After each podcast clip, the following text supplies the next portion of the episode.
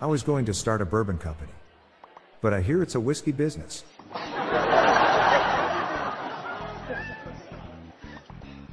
Tennis ball walks into a bar.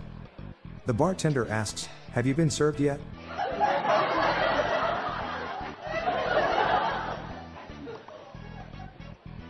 If anyone's got any tips on how to reverse plastic surgery, I'm all ears.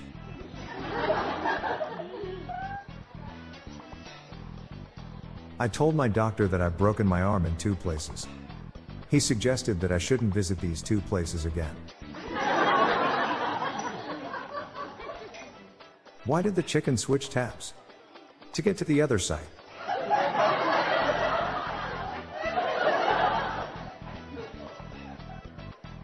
I'm afraid of elevators. I really should take steps to avoid them.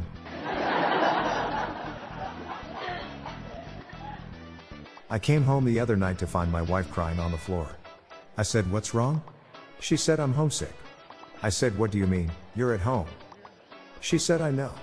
I'm sick of it.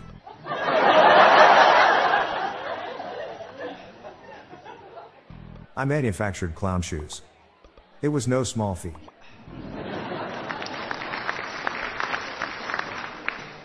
My wife yelled at the librarian.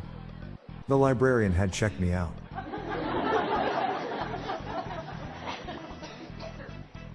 I asked the librarian where the self help section was. She wouldn't tell me because she said that would defeat the purpose. My wife says the salads I make tend to be a bit on the dry side. It's definitely something that needs addressing.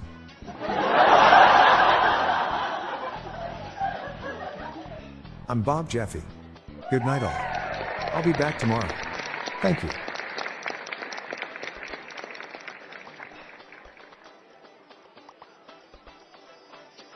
If you liked our show, please consider giving us a five star rating.